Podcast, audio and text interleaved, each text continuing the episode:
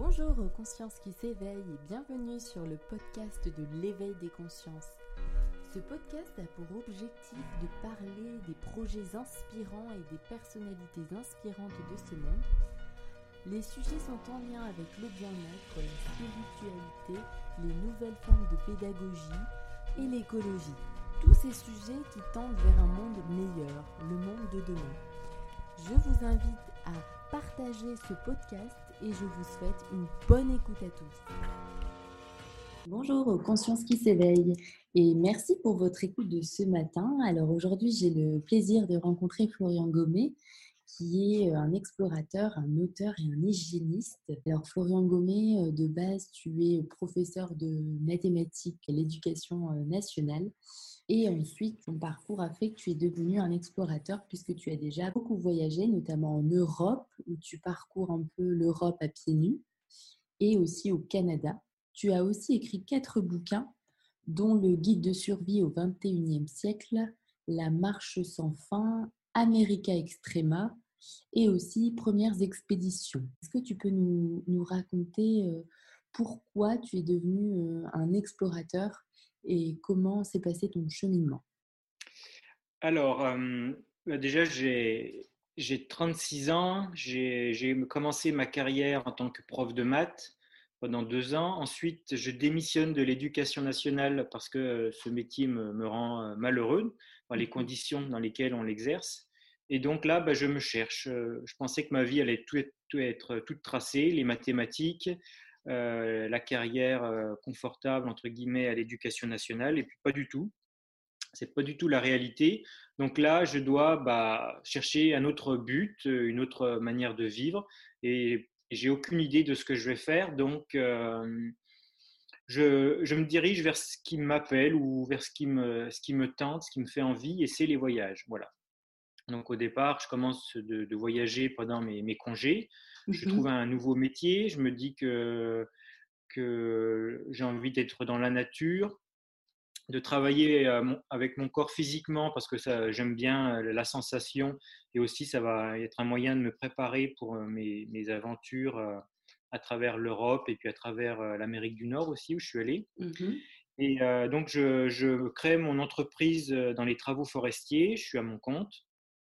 Et puis petit à petit, bah, ma foi, c'est le, contact avec la nature, avec l'activité physique qui mmh. finalement me, me, reconnecte à mon corps et est, une source de, de, de, joie, de plaisir et aussi de consolation par rapport à tout le reste de mon existence qui, qui, qui, qui, qui est encore bien conditionné Mmh. autant dans la manière de s'alimenter que dans la manière de, penser et d'avoir des, relations avec les autres, les autres personnes.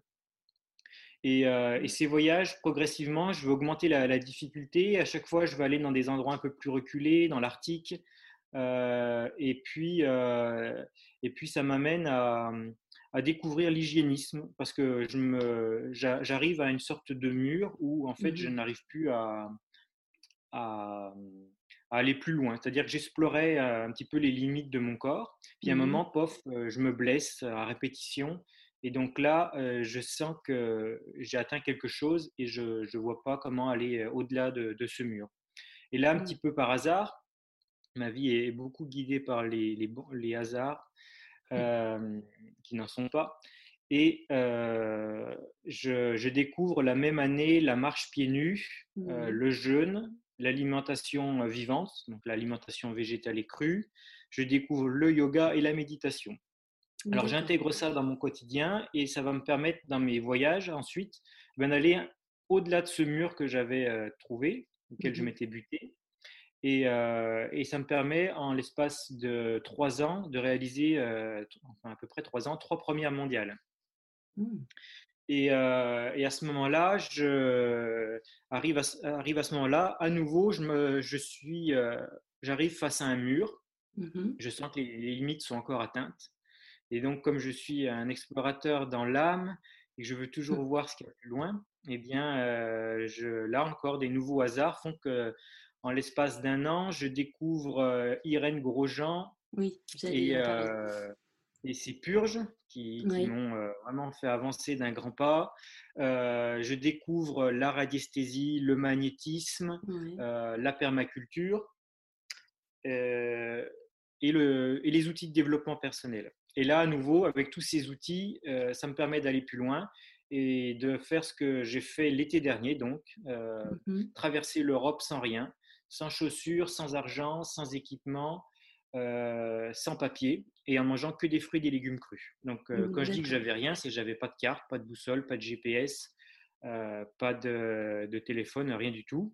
Et donc, mmh. je comptais sur l'hospitalité le soir pour me loger et puis pour me nourrir en journée, bah, sur les arbres fruitiers que je trouvais sur mon chemin. Et sinon, bah, je, frappais aux portes aussi et, je demandais de la nourriture, de la vraie nourriture, c'est-à-dire des aliments, euh, mmh. des fruits ou des, et des légumes. Voilà.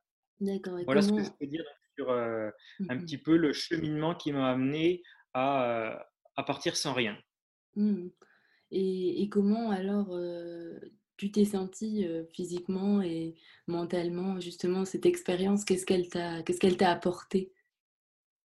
Ça a été une grande source de, joie et de liberté, le fait de ne rien avoir sur le dos, mmh le, fait d'être finalement vivre comme on devrait vivre, c'est-à-dire euh, sans rien posséder euh, et en faisant uniquement confiance dans la nature et dans les mmh autres êtres humains pour, pour se nourrir. Et donc ça, bah, en fait, quand on, quand on enlève tout le poids des, obligations sociales, des obligations administratives, mmh. tous les rendez-vous, tout, tout, ce qui est médias, etc., réseaux sociaux, bah, en fait, on se rend compte qu'on a une énergie incroyable et c'est simplement qu'en temps normal, elle est complètement absorbée par, par tout ça.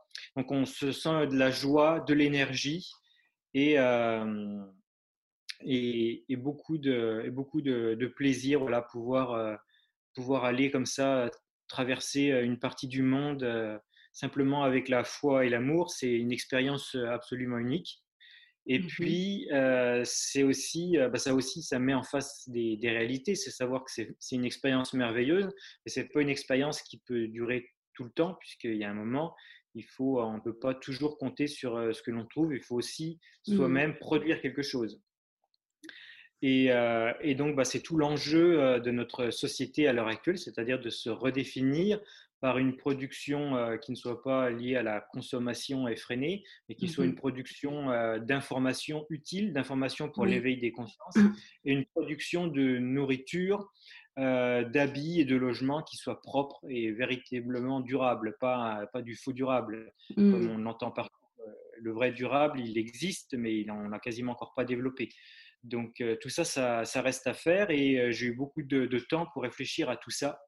Mmh parce qu'en fait, à chaque fois mes voyages, je sors du conditionnement, je suis quelqu'un d'autre, je suis, je suis libéré temporairement de la manière de penser qui est à la fois imposée et qui est souvent dogmatique. D'accord. Et donc, mmh c'est des moments privilégiés pour réfléchir à des vraies solutions, déjà des, des projets personnels. Qu'est-ce que mon âme veut réellement? Mmh euh, être en condition de voyage euh, euh, dans la nature, c'est l'endroit rêvé pour vraiment être à l'écoute de soi et puis aussi pour réfléchir à, au projet professionnel. Qu'est-ce que je vais faire? Comment est-ce que je vais employer mon temps utilement pour moi et pour la société? Donc, si, si, je comprends, en fait, tu, tu, parles de ces expériences et tu expliques, en fait, au travers de ces expériences où on se ressent sur nous-mêmes, aussi, ça nous permet, entre guillemets, de nous écouter et de nous sentir guidés en quelque sorte? Est-ce que c'est comme ça que toi tu l'as vécu aussi? Exactement, c'est-à-dire que quand on est dans la nature, euh, que le téléphone n'est plus là euh, et qu'on est dans un pays étranger, on ne parle pas la langue et qu'on se retrouve vraiment à éprouver la, solitude, alors à ce moment-là, on fait, euh, on fait taire un petit peu tout ce bruit de fond qu'il y avait en permanence et puis ça permet bah, de se reconnecter à son intuition et à son, mmh à son âme. Donc on est à l'écoute, enfin. Elle attendait que ça, la pauvre. Euh, elle est enfin à l'écoute de ce qu'elle a à nous dire. Mais c'est vrai que c'est très difficile au final de d'essayer de s'écouter soi quand on est encore conditionné et quand on est dans ce sort de cette routine en fait, cette routine que je pourrais qualifier d'infernale aussi. dans lequel on n'arrive pas en fait à s'écouter parce qu'il y a toujours trop de bruit autour de nous et c'est difficile en fait de se reconnecter à soi.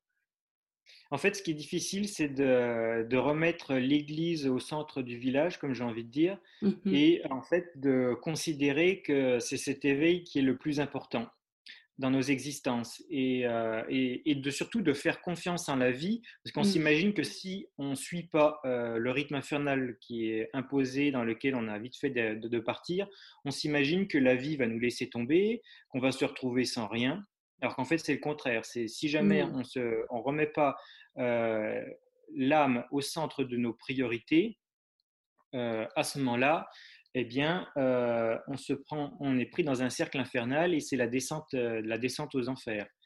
après, il y a bien sûr des, réalités. il ne s'agit pas d'être purement dans le spirituel. Il faut être complètement ancré et assurer sa propre, sa propre d'assurer les, bonnes conditions pour son existence, les conditions matérielles. en tout mmh cas, euh, il faut jouer sur les, deux tableaux et vraiment euh, ne pas négliger l'une au profit de, l'autre. Ça doit, il doit vraiment avoir un équilibre entre les deux. Et, euh, quand, on, quand on reprend conscience que notre âme et ce qu'elle a à nous dire et ses aspirations sont quelque chose de central, qui doit être central dans notre vie, à ce mmh moment-là, eh bien, on va libérer le temps et euh, pour se reconnecter à elle, bah, les outils sont simples, gratuits, accessibles partout, tout le temps. C'est euh, une balade dans la nature, c'est euh, la méditation, mmh ça peut être le jeûne. Voilà, donc les, outils, il y en a plein. Et il faut simplement bah, considérer que le plus important, euh, c'est pas de, courir après l'argent et, et de et de, et de suivre un rythme effréné, surtout une société qui nous emmène dans une direction dont on sait qu'elle n'est pas bonne. Vouloir la suivre à tout prix, c'est de toute façon faire une erreur et aller dans le mur. Donc en fait, euh, suivre euh, son âme et essayer de, s'éveiller, c'est et consacrer du temps à ça, du moins. Euh, en fait, c'est un investissement qui est toujours récompensé. Voilà. D'accord. Alors, est-ce que tu pourrais un peu nous parler de justement des bienfaits du jeûne? Parce que tu parlais du jeûne que tu avais pu expérimenter au cours de tes expériences. Et c'est vrai que j'avais vu aussi un reportage sur Arte où il montrait en fait des centres euh, qui avaient été créés en Allemagne où euh, il y avait des patients qui étaient atteints de maladies graves comme des cancers qui allaient dans ces centres et justement qui jeûnaient pendant deux à trois semaines et en fait, ils réalisaient, ils se rendaient compte que vraiment, bah, ces gens-là, ces patients s'amélioraient au niveau de leur santé, ou carrément les symptômes disparaissaient, ou les maladies disparaissaient. Donc c'était vraiment intéressant. Alors toi, comment tu l'as vécu et combien de temps tu as jeûné? Alors le jeûne, pour moi, ça a été vraiment l'outil qui a été déclencheur pour un déclencheur d'éveil, j'ai envie de dire, qui m'a amené à faire tout ce que je fais maintenant. Au départ, j'étais en voyage et euh, c'est là où mmh il m'arrive les, belles choses dans ma vie. Et, euh, et donc, je, descends la Loire en kayak et là, je suis victime d'une grande insolation qui me donne de la fièvre pendant 48 heures où je peux ni boire ni manger. Je sors de cet état de fièvre, je me sens en pleine forme, juste derrière, et je continue mon voyage sur l'eau et, euh, et, tout va bien, je suis en pleine forme, sauf que je n'arrive plus à manger. J'arrive mmh. à la limite à manger quelques fruits et légumes crus, le reste ne passe plus, ça me donne, tout me donne envie de vomir. Alors qu'avant, je mangeais 4-5 euh, fois par jour et des quantités énormes. Je mangeais pour, pour deux ou pour trois. Et mmh donc, pour moi, ça, c'est une expérience euh, complètement inexplicable. Et donc, ça m'amène à lire des livres sur le sujet. Et c'est là où je prends connaissance de l'alimentation vivante et de ce que c'est qu'un jeûne. ça ne me serait jamais venu à l'idée de me priver de, de nourriture alors qu'avant, si je sautais euh, ou si je décalais seulement même l'heure d'un repas d'une heure, euh, j'avais la tête qui tournait et je me sentais privé de toutes mes forces. Mmh. Donc pour moi, ça, c'était vraiment une porte d'entrée, le jeûne incroyable. Et mmh puis concrètement, qu'est-ce que fait le jeûne? Bah, Déjà, il nous permet euh, de, nous, de nettoyer nos corps, parce que le corps humain est, est, toujours en, est toujours sur deux modes. Soit il est en mode assimilation, quand on mange de la nourriture, soit il est en mode euh, nettoyage. Quand, euh, le, quand, la digestion est terminée, hop, directement, il se met en mode nettoyage. Et dans nos sociétés, comme on a une nourriture complètement dénaturée, extrêmement addictive Mmh euh, et encrassante, ce, ce qui fait que les gens, en fait, ils ont calé leurs heures de repas et des collations de manière à ce que le corps ne soit jamais en nettoyage. Parce que quand il se met en nettoyage, il fait ressortir les poisons et on a des Mmh symptômes désagréables, des maux de crâne, on se sent mal, on n'a plus de force, etc., etc. Donc, on est dans une société où les gens mangent à un rythme qui leur permet de jamais nettoyer leur corps. Donc, quand Mmh. vous allez euh, volontairement ou pas euh, donner du temps à votre corps pour se nettoyer, vous allez forcément vivre une expérience unique pour vous. Voilà. Mmh Et donc, ça va vous faire du bien à votre corps. Et votre corps, en fait, c'est euh, le corps humain, c'est une antenne. Il émet des, des messages, il reçoit des messages en permanence. Et donc, euh, quand vous allez nettoyer votre corps, bah, ça va être un petit peu comme avec votre téléphone quand vous allez avoir une un meilleur réseau. Vous allez mieux capter.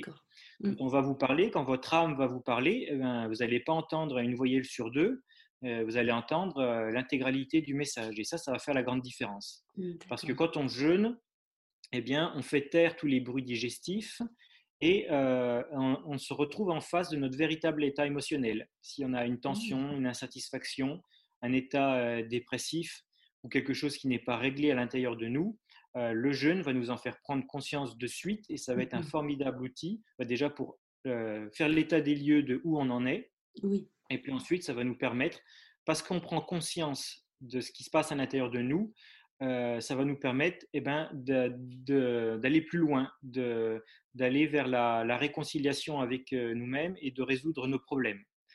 Parce que euh, pour résoudre un problème, un traumatisme, une blessure émotionnelle ou autre chose, Mmh euh, bien sûr, on peut avoir des outils, suivre, euh, utiliser des outils de développement personnel, comprendre ce qui s'est passé, voir des, des spécialistes. Mais en fait, ce qui veut véritablement guérir la personne, et ça, ça se fait en plusieurs étapes, ça va être de pleinement vivre l'émotion, de Mmh. pleinement être à l'écoute de son corps. Et, et on n'a pas besoin de faire des choses particulières, particulières, simplement être à l'écoute de ça et regarder avec le cœur Oui. euh, les émotions qui nous traversent. Et ça, ça leur permet véritablement de transmuter.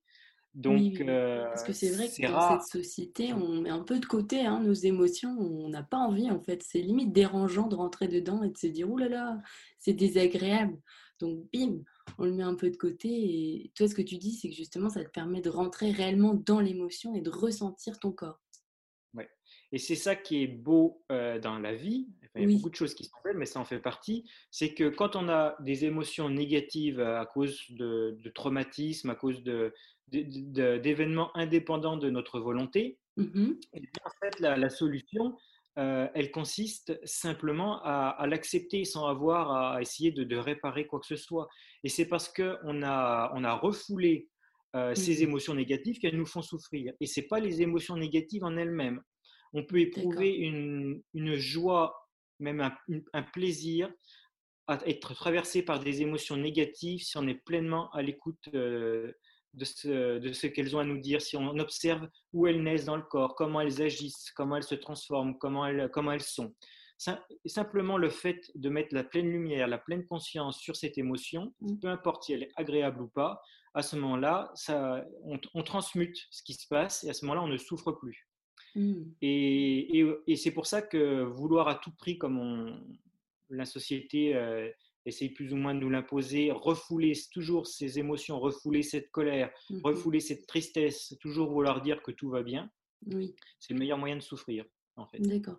Mais après, c'est vrai que c'est paradoxal parce qu'à la fois, euh, comme on est toujours dans ce rythme effréné, ben, on n'a pas de temps, en fait. euh, limite, c'est une excuse pour justement plonger dans cette émotion et la laisser vivre. Je pense que ça Mhm. aussi, ça, ça rentre en jeu justement dans le... On est toujours dans le faire et pas dans l'être, donc ça empêche ces émotions de, de vivre ce qu'elles ont à vivre. C'est pour ça qu'il est important à un moment de faire le point sur les priorités. Et c'est en Mhm. général pour ça que les personnes commencent à, à remettre l'Église au centre du village, à remettre la spiritualité et euh, leur bien-être au centre de leurs priorités, tout simplement parce qu'elles arrivent face à un mur. Donc la mur, le mur, c'est souvent euh, une maladie, un burn-out, un- une dépression, etc., etc. Donc en général, on attend que le corps soit, ne soit plus capable d'avancer, que la maladie mal a dit nous Mmh. bloque, qu'on s'intéresse à autre chose. Quand on peut vraiment plus continuer, quand le corps a décidé que c'était stop, que c'était assez Oui. comme ça, là, on s'intéresse tout d'un coup à autre chose.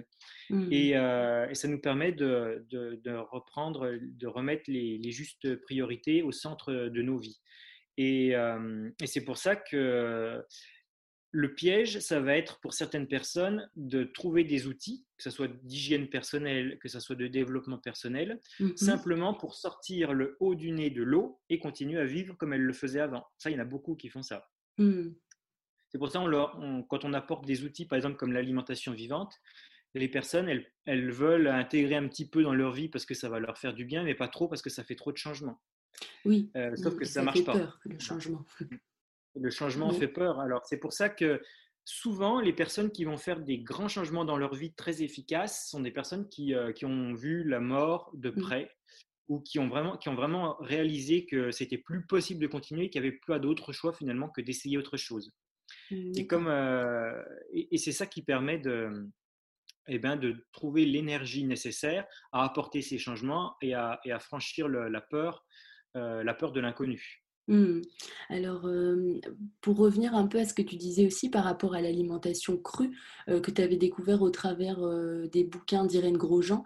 Alors pourquoi cette alimentation, elle est bénéfique, en tout cas pour le corps? Pourquoi? Alors, ouais. Eh bien, en fait, ça fait partie des des croyances, des dogmes de la société qui Mmh mh. pensent qu'on est, heu, des chasseurs-cueilleurs, alors qu'au départ, nous sommes des cueilleurs. Les primates existent depuis 65 millions d'années. Génétiquement, on a on a on a participé à cette, heu, on a participé à cette évolution. On s'est séparés, heu, de de notre ancêtre commun avec les chimpanzés il y a environ, heu, 6 ou 7 millions d'années et ensuite, donc on a évolué exactement comme les grands singes avec, heu, Mmh un mh. métabolique un métabolisme, pardon, heu, complètement conçu pour le frugivorisme. Voilà, on est fait pour manger des fruits et quelques quelques végétaux crus, voilà Mmh. et donc ça, c'est vraiment, heu, ce qui fait que c'est pour ça que notre corps est conçu, donc c'est pour ça que je mange comme ça maintenant, tout Mmh simplement mh. parce que c'est le le bon sens. C'est ce qui est fait pour le corps humain et heu, pourquoi, heu, la cuisson et les produits animaux, heu, sont si nuisibles?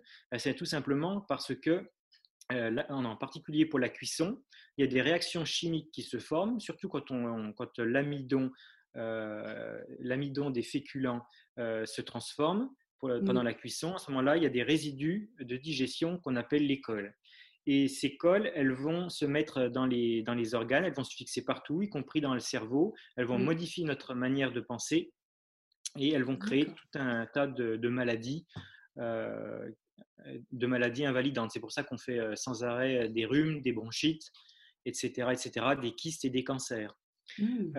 Et puis, les produits animaux, eux, surtout la viande, et les fromages, les produits laitiers vont acidifier le le corps et quand on est d'accord. acidifié, ça modifie aussi notre comportement. Ça va tendance à donner un comportement, un comportement d'agressivité et ça va créer tout ce qui est douloureux comme l'arthrose, les tendinites, les calculs rénaux et cetera et Mmh.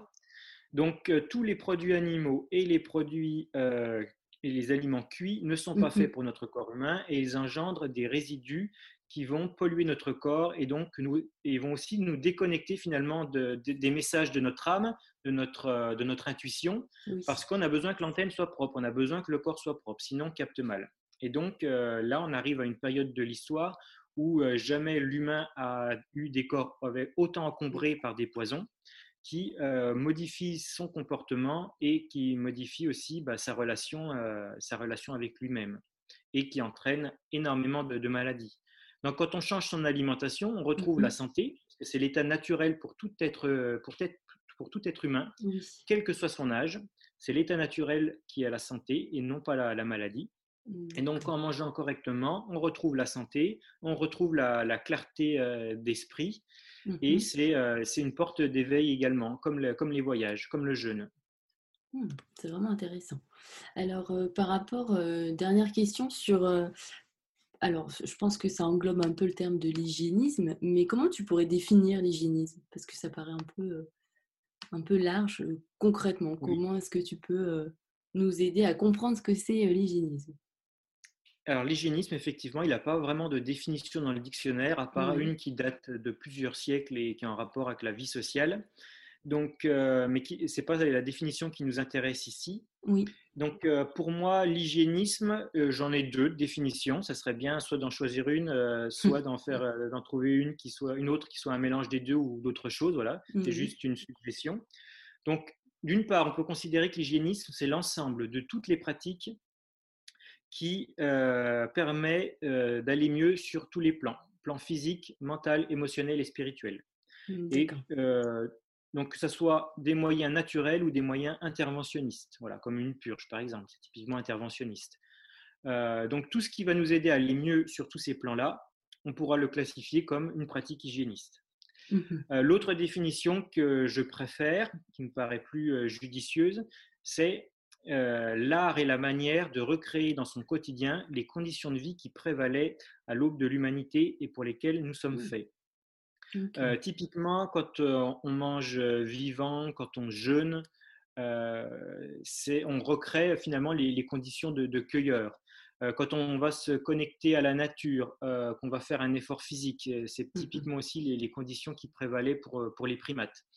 Et je, me suis, je, me suis amusé en fait à répertorier un petit peu toutes les pratiques euh, qui existent et qui permettent au corps d'aller mieux, euh, la mmh sylvothérapie, la lithothérapie, euh, les bains dérivatifs, les purges, les huiles essentielles. Enfin bref, j'ai fait un petit peu un, condensé de tout ce qui existe.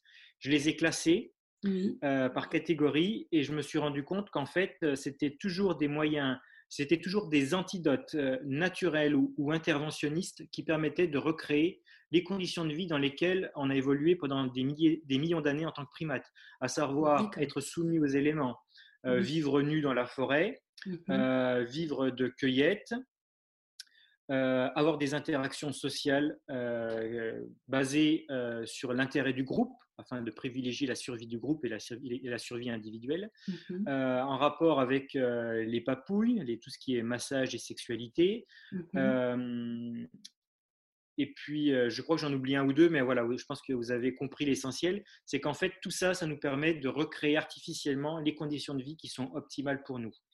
Et ça nous redonne de l'énergie, ça nous redonne mmh. de la force. On a besoin de moins de temps de sommeil, on est plus efficace pour travailler, on ne perd pas son temps dans des tâches inutiles. Donc, effectivement, on investit pour que ce soit efficace. Moi, je dirais qu'il faut quand même investir une heure ou deux par jour dans ces pratiques-là et qu'à ce moment-là, ça transforme euh, progressivement mais durablement nos existences sur tous les plans. D'accord.